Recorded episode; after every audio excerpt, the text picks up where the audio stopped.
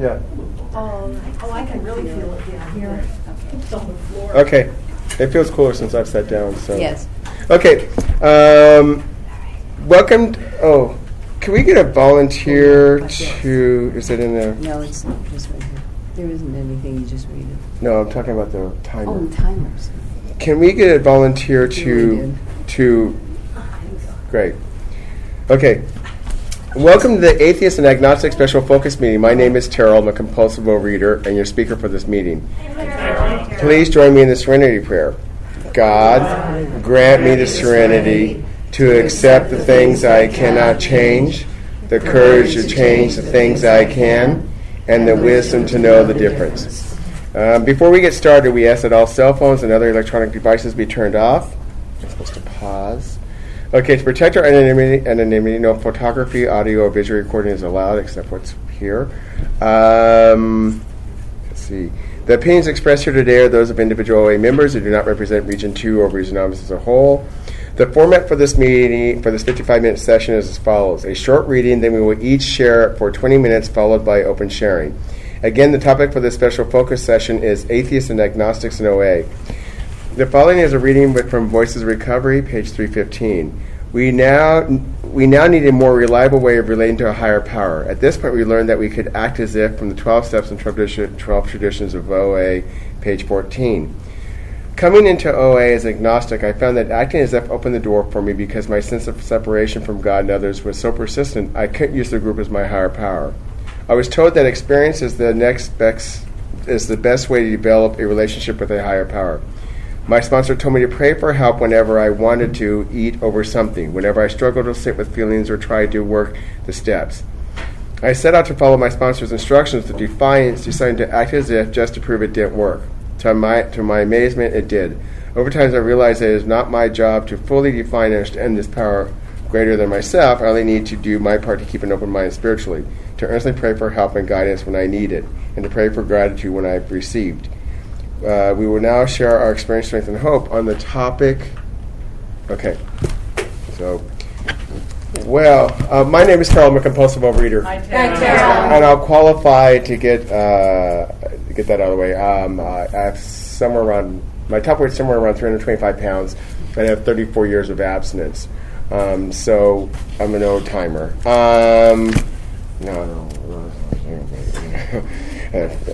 Anyway. I wouldn't start out as an agnostic atheist. I came in the program basically, I don't know. I came in the program gay. Basically, I came in the program gay, and that in the 70s that meant we didn't just deal with God. You know, HIV changed that. But and I kind of developed this relationship with God. I kind of established it. I acted as if saying that, God works in strange, mysterious ways, and then I had a spiritual awakening, which the spiritual awakening was there was no heavens, there was no angels, there was nothing. It was just basically I was walking after a meeting through a park, and I heard this small, still voice come over me that said, "Terrell, you're going to be okay. You have as much right to be here as the tree." And it felt like the first time in my life I wasn't breathing your air. It really felt like for the first time in my life that I had a right to be on the planet because I come from such a dysfunctional family that literally I felt guilty from day one. I felt like crap from day one. I was 300 plus pounds. I was just so for me to have that awakening that I have as much right to be on this planet as a tree was an amazing experience for me. I developed my spiritual experience. I sought spirituality, and in my teens, I was noted as the spiritual speaker. I mean, literally, you want to get a spiritual speaker for a Sunday meeting, get Terrell. Because he talks so much about God. He talks so much about God that you should get Terrell to speak. And then I say what happened was the 2000 election. The 2000 election, presidential election, which I know seems strange, but it's part of my story, is that all of a sudden there was all this stuff about God being used, right? I mean, and then it was, I guess, homosexuality or whatever. Gay was back up on the rise, and so we had to be berating, God hates gays, God hates this, and it's the same God that I'm using. And then 1 year later, people fly airplanes into buildings saying God's will. You know, so it's like this twisted, this distorted, like, I'm saying the word God, and they're saying God. So it kind of made it difficult for me. And then also, I don't know, but the Discovery Channel really screwed me over, too. You know, and the History Channel, because they talk about the Mayans and the gods they worshipped, and then they talk, you know, and we talk about infinity God, I mean, the universe, and so I just lost that whole thing about a supreme being. You know, I just lost this whole thing about supreme being, and my co-leader here, she got up in a meeting once, and she talked about being an atheist. And I got very pissed at her. And I almost thought we should just drum her out. Because, you know, this is a spiritual God program, God-centered program. When we, you know, like, just shut up. I mean, literally, that was my opinion. Just shut up. There's newcomers in the room. Be quiet. You know, and here I am, you know, sitting next to her on a panel talking about atheists and agnostics. God works in strange and mysterious ways, right? You know, and so I had to reckon, right, this my 12-step program where I've been so successful and had so much recovery with a God that doesn't exist. You know, and it was, I mean, I'm not agnostic. I'm not even doubting whether there's a supreme being or whatever. There's some intelligent design. I'm not even doubting that. I'm a firm believer, you know, that we're basically like, I don't know, creatures on a planet, and we're by blessed we're in the Goldilocks zone of science, that this is where we are. And I'm gonna so I really can't go over to that parking place God, you know, where I go like, okay God, give me a parking place, please give me a parking place. You know, because if someone's in front of me, they get the parking place, right? If they want that parking place, I mean literally like this is and you know what? I mean this like stuff happens to people, right? We're creatures on this planet. I mean, stuff happens to us. Bottom line, you know. So it's not like I talk about, you know, don't treat like, I mean, it's talked from the podium. Don't treat God like a slot machine. You put in 3 prayers and a meditation. You crank the hand on, whoop, jackpot.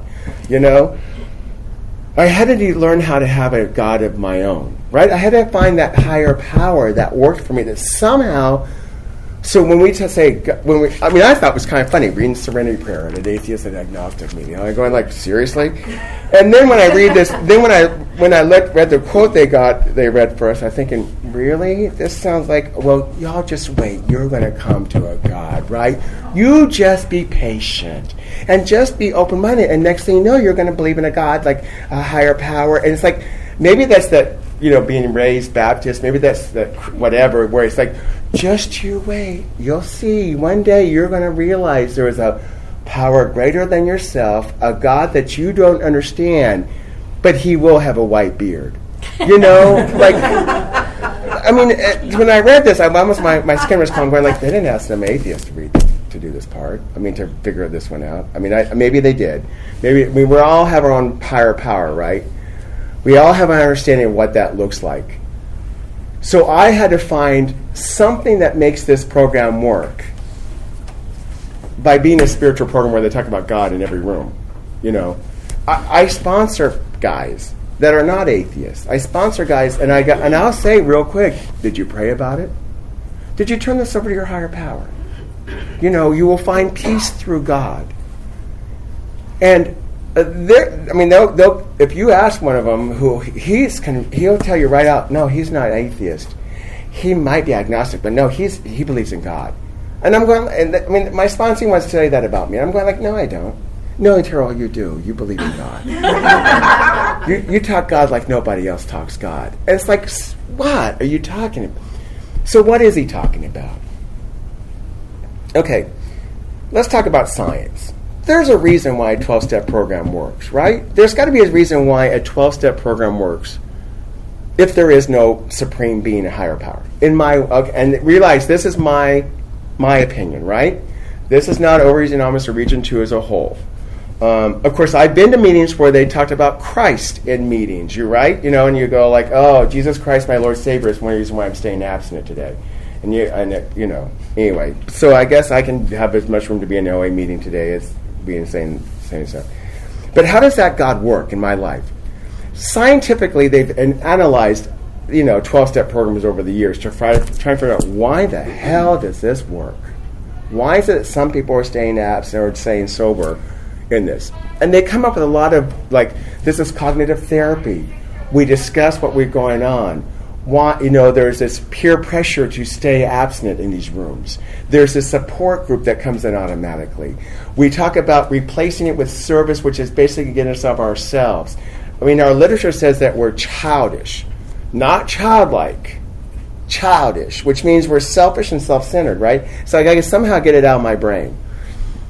And so there's a power greater than me, and I don't know what that power is, but when I talk about the power greater than me, particularly when I say God, I may be more Buddhist in this, which I don't study religion, so I might be completely off base in this, but what I understand in my small understanding of Buddhism is that I go there's some higher sense of self, there's a higher thought level, a higher degree of where I'm not living in fear, where I'm not living in anxiety, that I turn my will, my life over to the care of that higher sense of self. And when I do that, it doesn't mean I get a parking place, and it doesn't mean my life becomes oh my God, amazing. But what happens is I'm no longer fighting the planet. And when I walked in the doors of Overeaters Anonymous, I was fighting the planet or victimized by the planet because you don't understand. I was going to be miserable just to prove how horrible you treated me as a child, just to prove the point. And I'm not going to shine because if I shine, then I've just made me wrong and you right. Or whatever. I just had to make it so that. So I totally looked at this as going okay. I turn my will, my life over to the care of this power greater than myself. So when I tell my sponsees to pray about it, let it go, right? As opposed to how can I control and manipulate this situation? How can I get this right?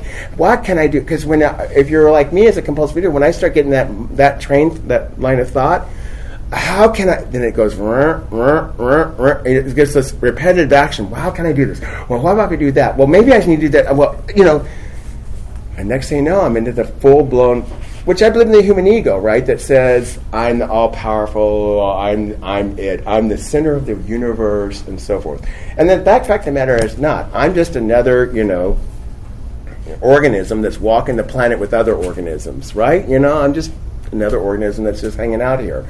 And through evolution, I seem to be at the top of the ladder for some reasons, and in other areas, I'm not the top of the ladder because Lord knows. Whales swim better than I do, right? But for my cognizance, basically, I'm at the top of the evolutionary ladder. It's interesting because I do these retreats. I do at least one retreat a month. One retreat a year, and so I talk a lot on these retreats. And every Sunday morning, it used to be that in the Sunday morning I would talk about God and talk about, in the sense of a supreme being, like a higher. A higher thing we go to, this it that we, and I'm still leading. I still being asked to lead retreats, and I'm now becoming an agnostic and atheist. I don't know how to deal with that. How do you deal with going to, Galveston, Texas, and talking about God being an atheist? I don't know. I got kind of scared a little bit. But so what I do now is when I lead these retreats, on Sunday morning, I get out a piece of paper and I draw a line down the middle. On the left side, I put God. On the right side, I put ego. And I get interactive with the people at the retreat and say, list the attributes of the human ego and list the attributes of God. Now, for me, when I talk about the attributes of God, it's my opinion of what my God is and my opinion of what the human ego is. So when I start talking about that, with God I put hope, peace, love, serenity, sanity, calmness. And on the ego side I'll put fear, anger, resentment, hostility, victimization. And it becomes very clear, what do I turn my will, my life over the care of? Right? What do I want to turn do I want to turn my life and will over the care of fear? Do I want to turn my will, my life over the care of anxiety? Or do I want to turn my life and will over the care of hope and aspiration? And I don't... to me, the obvious is answer. I mean, the answer is obvious to me. Hope and, you know, evolutionary good and change is a hell of a lot better thing for me to live my life in that way, as opposed to, oh my God, I'm scared. What's going to happen? I don't know. What about tomorrow? I don't know. Oh my God, yesterday I saw it screwed up yesterday. Oh my God, I'm in such fear that I become peaceful inside.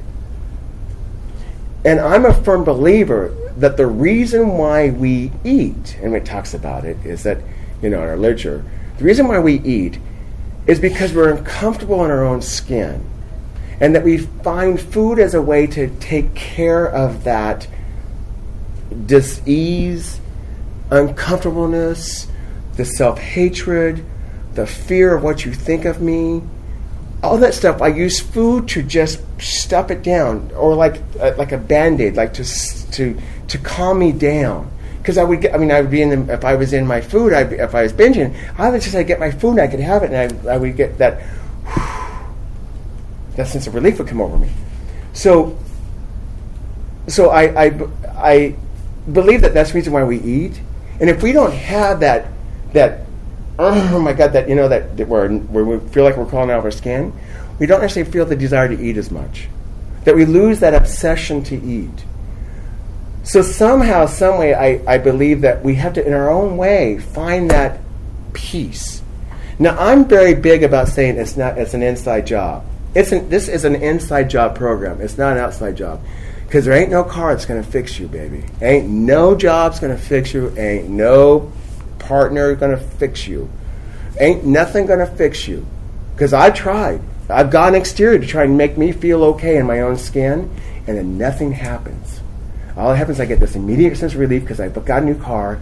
Then, of course, I get a dent in the car. Right? And then on that, I was like, it's not... Or I start dating someone, and then next thing you know, he's not perfect. And so, screw it. You know? And then I'm back to being me. With me. So, when I turn my will, my life over the care of God, it brings me inner peace. To my higher sense of self, to love, to peace, serenity, sanity. It brings me peace, and I don't need to feel the need to eat. And so I don't get on that treadmill, that vicious cycle of, I feel uncomfortable in my own skin, so I eat. I hate myself because I eat, because I binged. And then I only know how to deal with that uncomfortableness is to eat, to binge again. So I hate myself because I binge. So how do I deal with the feelings of uncomfortableness? I binge. Oh my God, I hate myself. And that's that treadmill that I get on. So if I don't start getting on that treadmill, then I find peace. So in many sense, I guess I also believe that spirituality, I look at it as whole, that my whole sense of self, that I'm not... that this is who I am, this is like integrity. When people talk about miracles, I borrowed it from a spiritual person, but it works for me. A miracle is a shift in perception. So when I've changed my perception, there's a miracle that happens. So whether you want to say the Red Seas parted and there was one moment there was water and the next moment there was no water, shift in perception. Whether one day I feel like I cannot go a day without a donut, and the next day I don't eat a donut, and I don't feel like I have to need to eat that donut just to breathe, just to feel like I can be in comfort of my own skin. Shift in perception. So when I hear about the miracles of the program, I translate shift in perception. Not that some finger or whatever. I mean, and when I was 8 years abstinent, I used to say, God, there's a white wall here. Come down with your finger of fire that you used to do in the Ten Commandments with Charlton Heston, where he wrote the Ten Commandments. Just tell me what you want me to do. And no finger of fire came down and wrote and told me what to do. But they says in our literature, you want to know what God's will is? If you brings you peace, right? I haven't done anything where it's not God's will, where I go like, oh, I'm going to get that man. I'm going to get that man is the one I want. Or I'm going to make some money. Oh, I'm going to, you know what? I'm just going to lie a little bit. I'm going to cheat a little bit to get some more money. That doesn't make me feel comfortable on the inside. Because I believe just because I'm atheist does not make me amoral, right? I was joking about the taking our clothes off, being hedonistic and paganistic, and I mean that's what some people might think we might do as an atheist. No, I really believe more that I now respect my fellow travelers more because I believe in evolutionary good, and I believe that we are we're going to keep going to a higher level. As humans, I believe we keep getting to a higher level. We can do more damage because our brain obviously evolves more. But evolutionary, I believe that we become more loving and peaceful as people. And whether that's just me being crazy, oh well. One of the things I like to say is, I might be Pollyanna, right? I might just be a Pollyanna here, but so what? At least I'm happy, right? So you can be based upon reality or whatever. I mean, I tell this to my sponsees, it can be based in reality or whatever, but I'm the happy one. So if you think one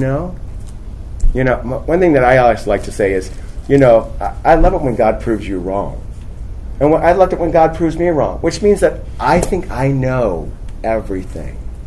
And to me, being spiritual means I don't know everything, which means being humble. But once again, all that, it doesn't mean anything about some supreme being that's going to teach me a lesson. All it means is I'm open to other perspectives. I'm open to other thoughts. So what I'm open to today is that a donut's not the solution to my problem. What I'm open to today is if I would do patience, love, kindness, and tolerance towards myself and towards others, I'll become comfortable in my own skin, and I won't have to binge. Thanks for letting me share. I just go ahead? Yeah, okay. Your turn. Thank you. Hi, my name is Ida. I'm a compulsive reader. Hi, Ida. Okay. Well, first of all, I'm really happy that we're not alone in here because in 2005 I was on my first atheists and agnostics panel at the convention in Long Beach, and I think there were more people on the panel than in the room. It was just it was a workshop too, so it was a big room and it was very empty. And then when I saw that hallway, I thought, boy, they are making us go to any lengths to do this. First you have to find the floor, and then you have to go to the end. So anyhow, yes, when I came in and I looked over the reading, I just went, oh shit. This is exactly the kind of stuff that drives me crazy. This is why I skipped We Agnostics in the Big Book faithfully. And because I just find it so patronizing, and I refuse to be patronized. So, but I have the perfect reading for this this meeting. I got to stand. I cannot talk sitting down. It may be the teacher in me, but anyhow. Well, I've spent 33 years in the classroom, and I do better on my feet. So it is from the Big Book, and it's one of the stories called Flooded with Feeling, and it starts on page 373.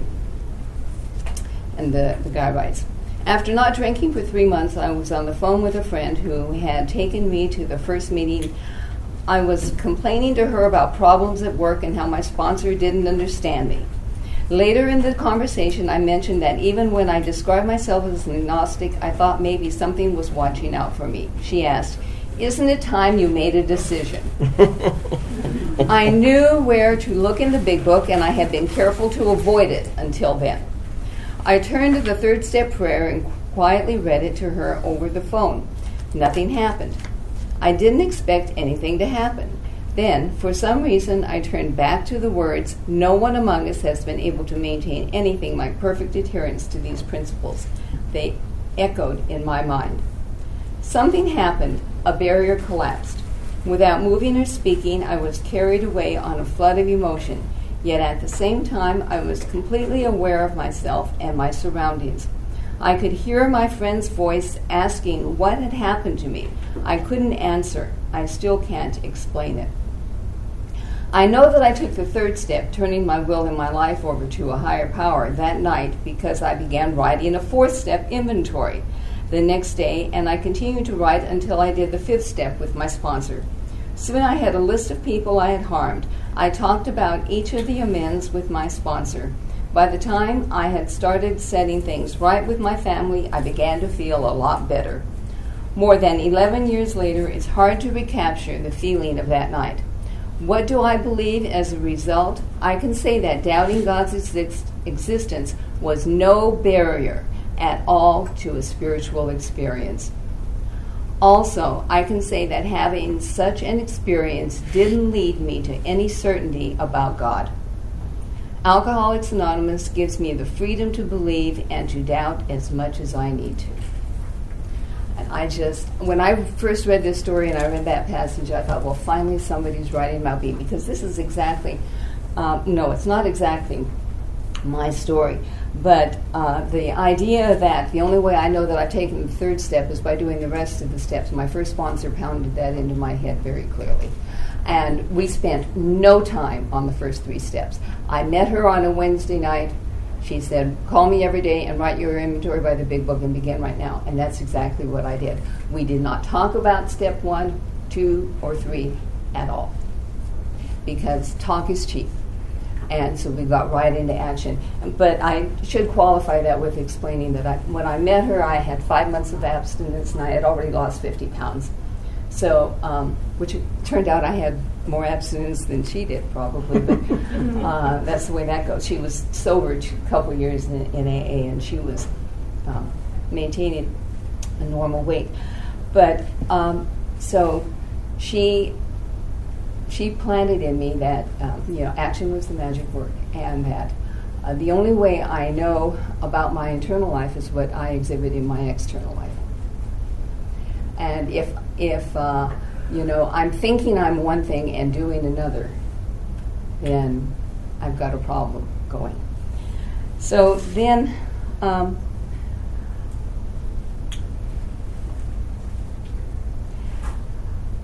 in the reading that was suggested for today, it said about acting as if. I acted as if for 25 years. 25 years.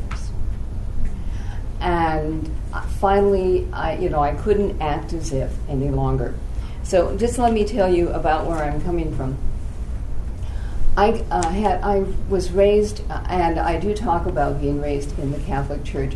I do not badmouth the Catholic Church as part of my amends to the Church.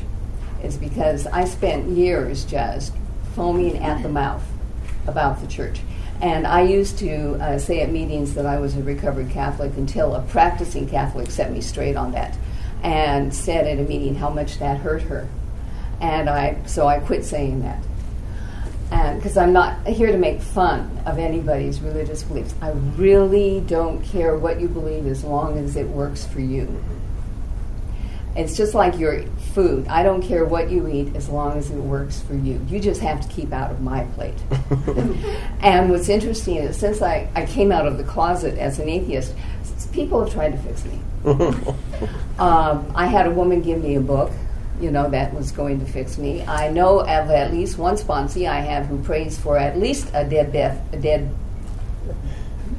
deathbed conversion, you know, at the minimum. I've had people try to convince me that, you know, I don't really believe that. I don't really believe. Follow my syntax. If you follow that, you are in the right program. And so my parents were not married in the church at the time, but all of the children, all 6 of us, received all the sacraments. And so I don't know how old I was, 5, 6, somewhere around there. My mother hauled me off to my first catechism class. She handed me over to Sister Stella Maria, Franciscan Sisters of the Atonement, and they looked it. And she handed me to Sister Stella, and I became a true believer from day one.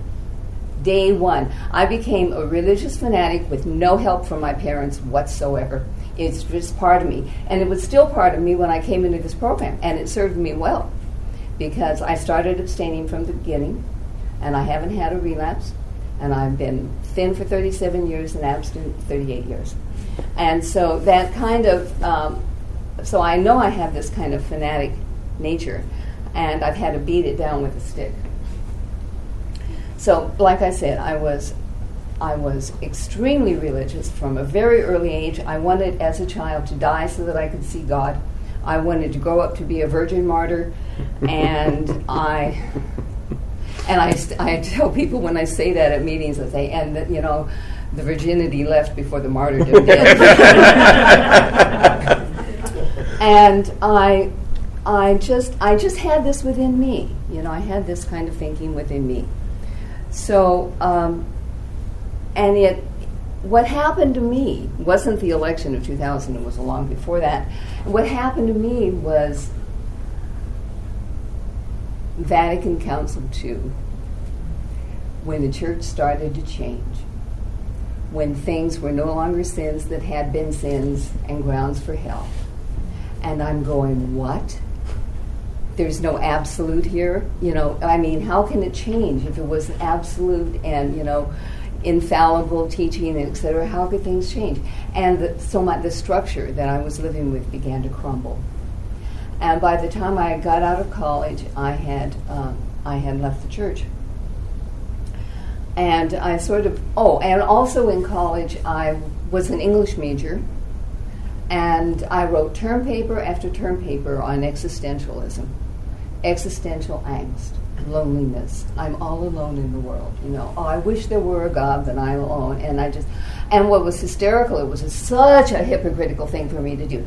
I quoted Sartre over and over and over. I quoted Camus, never read a thing they wrote. I would walk into the library, find a book, find an applicable quote for my title, you know, for the title of my paper, write it down, and that was it. I never read anything. The only person I actually read anything by was Paul Tillich, who was a Christian existentialist. But so I did these fabulous papers, and I got great grades on it, and it was just a bunch of shit. And it was all hypocritical, and it didn't come from within me, but it sounded good. And I grew up in the 60s. I know I don't look it, but I am 67, so I grew up in the 60s. You're supposed to go, oh, you're right, you don't look like it. Nobody looks surprised that I'm 67. So I had this, you know, kind of 60s thing going without the drugs and stuff because I was such a goody two-shoes. And but I left the church and I stayed out of the church, and I came into OA when I was 29 in 1975. And I had read about OA about a year or so before in a Dear Abby column. And to my recollection, she talked about God and ending with the Lord's Prayer at the time. That's what I remember. I've seen reprints of the letter since, and it doesn't say that, so maybe I picked it up somewhere else. But I didn't come to OA because I was not going to get involved in prayer of any kind until I had suffered enough. And when I suffered enough, I got my ass to an OA meeting, and I stood there, and I held hands at the end, and we did say the Lord's Prayer, and I didn't say it for about my first 5 meetings, which took 5 weeks because I went to one meeting a week. And then, lo and behold, I was asked to lead the meeting, which is stunning. At 5 weeks, leading a huge meeting, it was bizarre. And I only owed one amends by the time I was done leading that meeting, which I thought was pretty good. But at the end of the meeting, we were holding hands, and I thought, you know, since I led the meeting, I better say something. And so I opened my mouth, and the prayer came out. And I remembered it was like it was disembodied. There was no connection between my body and what was coming out of my mouth. But it was the first time that I had prayed in years. And I didn't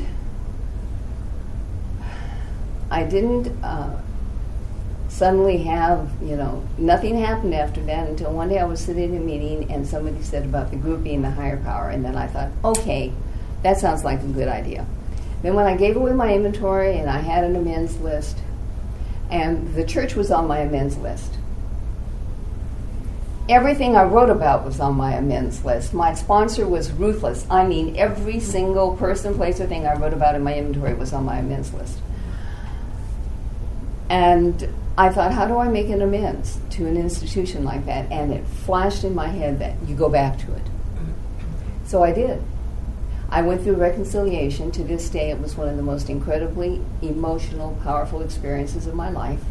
I mean, it was seriously intense, I had called the local parish, and the priest thought I was a runaway nun, so he wanted me in there quick, and he got me in there that night.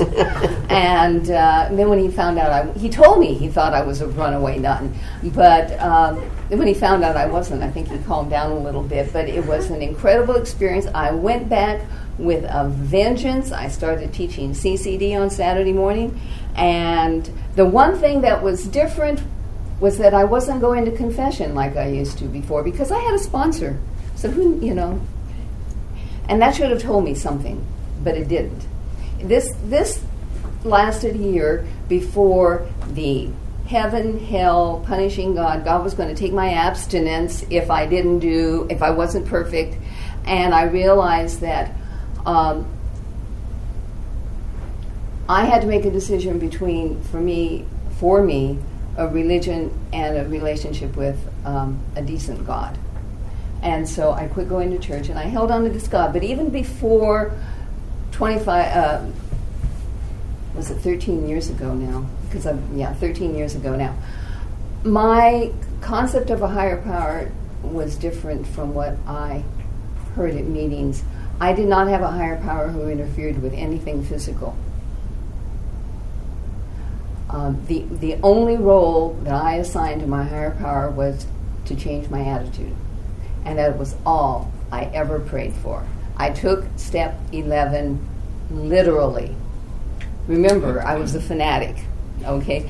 I took step 11 literally, to the point when my husband and I had a rat infestation in our house.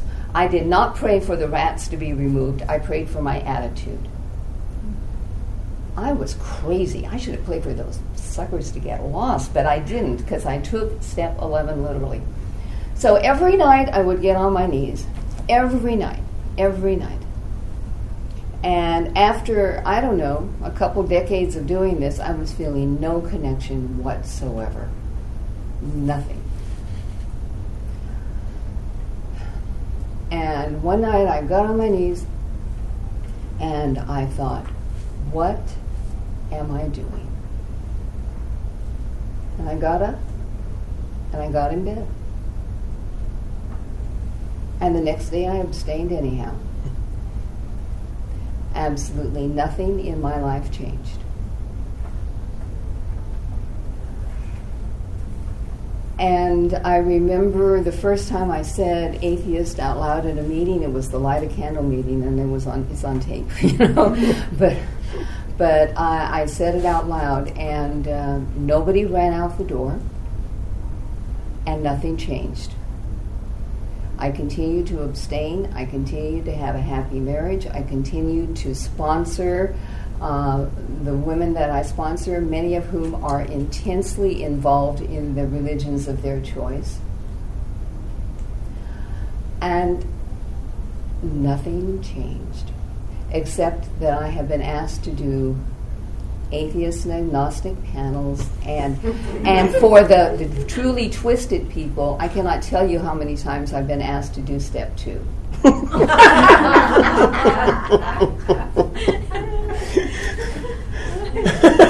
And they know it. They know, and they ask deliberately, because they're evil. That's not true. They ask because they want a different perspective. Now, you see, I believe my role is to remove the excuse of not believing in God from the pantheon of excuses for not abstaining. See, that's what I get to do for people in Overeaters Anonymous. I can say you can abstain even if you don't believe in God. Don't use step 3 as an excuse.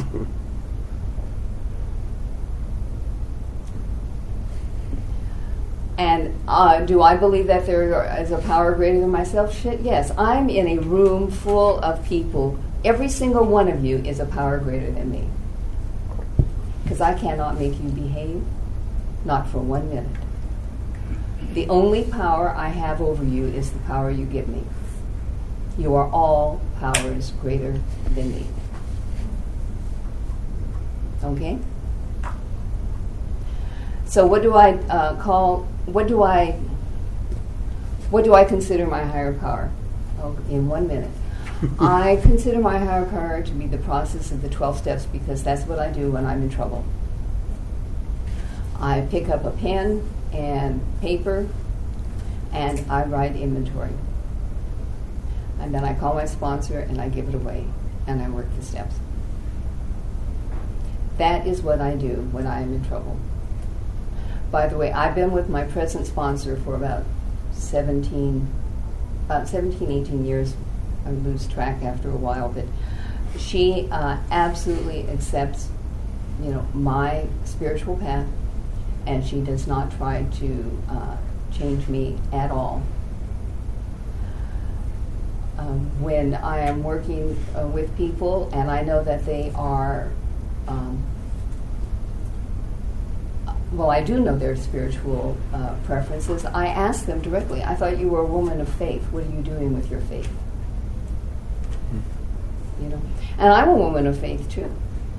I have absolute faith that the 12 steps will save my ass every time, because the 12 steps and the process of the 12 steps has saved my ass every time.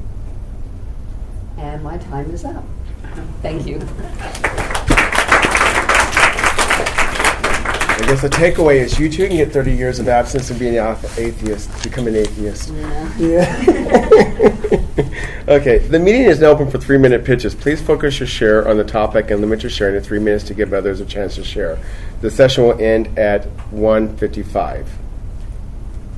And you have to sign on this paper. You have to sign this paper, right? Sign after you pitch. It'll save time. I'm Betsy, and I'm a compulsive overeater. You need to come up here. We're being recorded. I have nothing. Yeah. Oh, okay. Stand in front of God and your Maker. And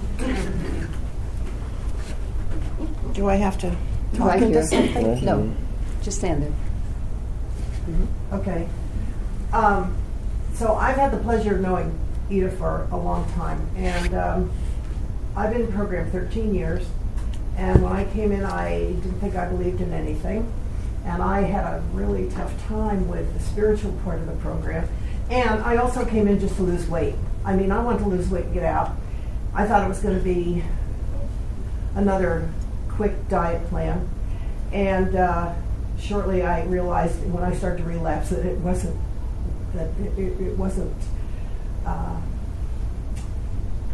the way I was doing it was no different than the way I'd done it before. But anyway, so I was always confused. But once I came into program, I realized that when I would read the 12 and 12, the AA 12 and 12, and in one of the first chapters, they talk about opening the door a little crack.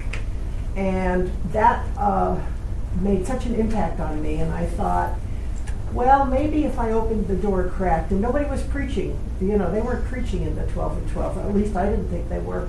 And I kept the door open a crack. And I started to go to meetings. And I began to see some of the stuff that OA had accomplished for people. And I couldn't say God. I couldn't say higher power. It stuck in my throat. For years and years, I had claimed to everybody in the world that I didn't believe in God, because I'd married an atheist out of an atheist family. And so, and it wasn't fashionable to believe in God in my part. But, over the years in OA, I have come to believe in the spiritual part of the program. But the most important thing is I would struggle to define a higher power or exactly what that meant. And Ida said to me, she was the first person that said to me, I believe in the 12 steps, and I believe that if I'm in trouble, the 12 steps can get me out of here. And when she said that, that made so much sense to me, because at that point, I learned to appreciate the program. And I love that term, a design for a living. When I came into program, I'd had a lot of therapy, and I always thought therapy would fix everything, and it didn't. And what I realized, I was saying to my friend at lunch or with dinner, I had this huge spiritual hole, but when I came to AA, that hole started to get filled up. And so for me, and I'm kind of a concrete person, and so when I said, When Ida said, I believe in the power of the 12 steps, they can get me out of trouble, I adopted that. I mean, I'll steal from anybody, you know, but that made a lot of sense to me. And so that's kind of what I use. I say higher power a little easier now. Sometimes I say God a little easier. Sometimes I say HP. But you know, my thinking has changed, and it works for me. That's all I have to say. Thank you.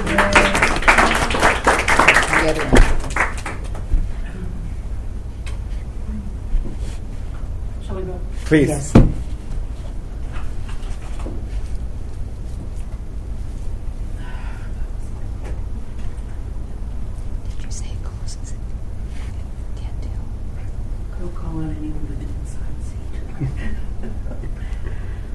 Judith, I'm a compulsive overeater. Hi, Judith. This is I came to this group, this meeting on purpose, because I wanted to see what other people, and especially our speakers, had to say about atheism. Now, what brought that up for me was that I recently visited friends who live in Northern California. I hadn't seen them for a long time. People I really love and respect. They're atheists, they're intellectuals, and I really felt sort of cowed by the whole, you know, discussion, because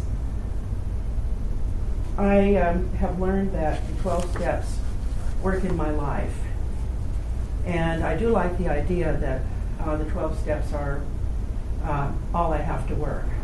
But I left that visit really feeling, you know, why do I believe in God, you know? Can I be an atheist and be happy?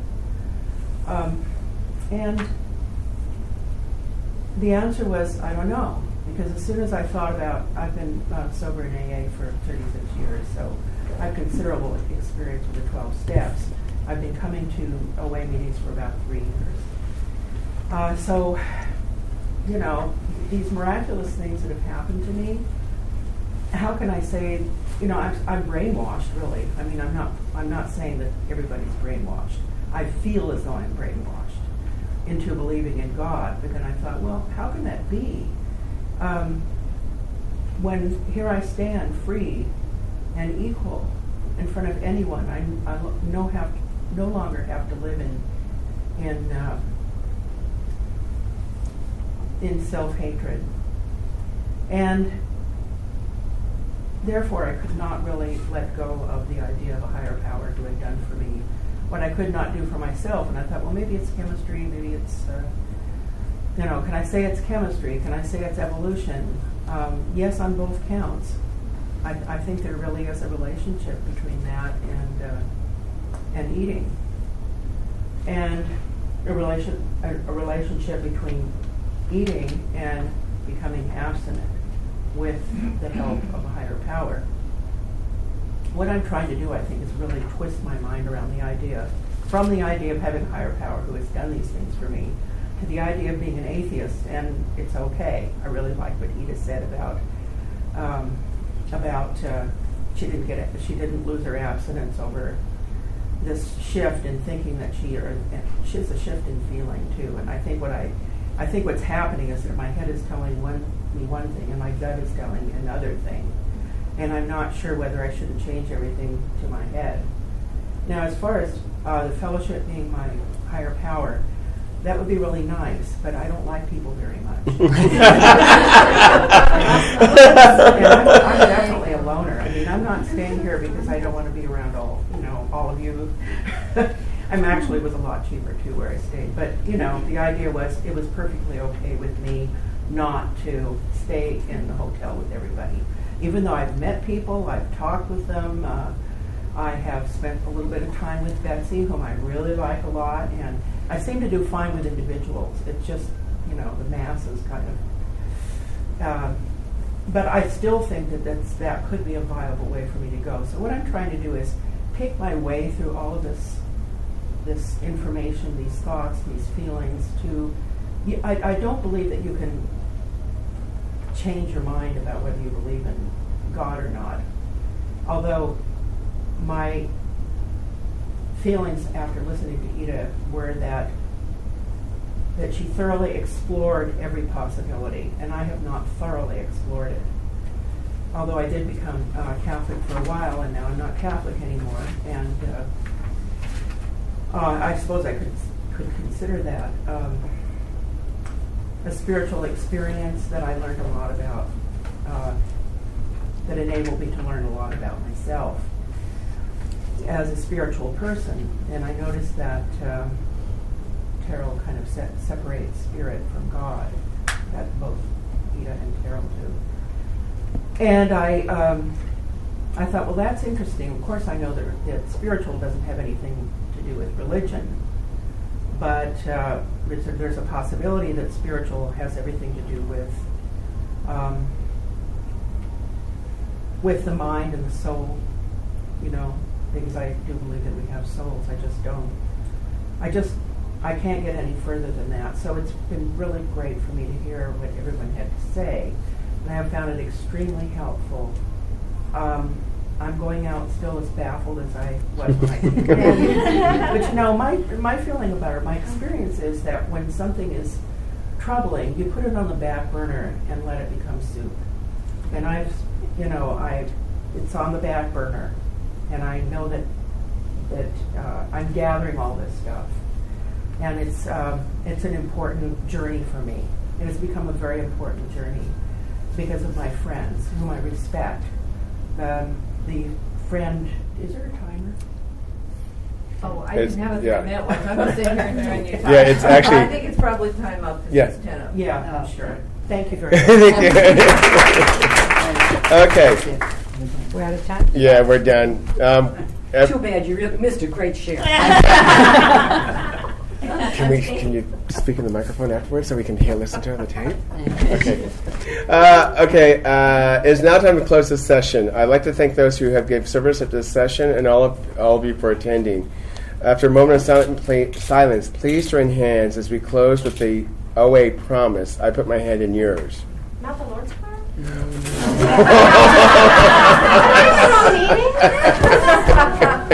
It's not on the official list.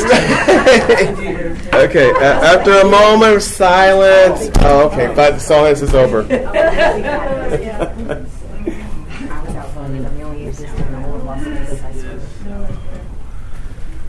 Okay, who all knows I put my head in yours? I don't. I know the first line. Okay, I put my head in yours, and together we can do what we could never do alone. No longer is there a sense of hopelessness. No longer must we much depend upon our own unsteady willpower. We are all together now, reaching out hands for power and strength greater than our own. As we join hands, we find love and understanding beyond our wildest dreams. Amen. Keep coming back. Thank you. You really want to hear it? Okay. I was raised in an Orthodox Jewish children's home. So I'm going to run over there. And I learned early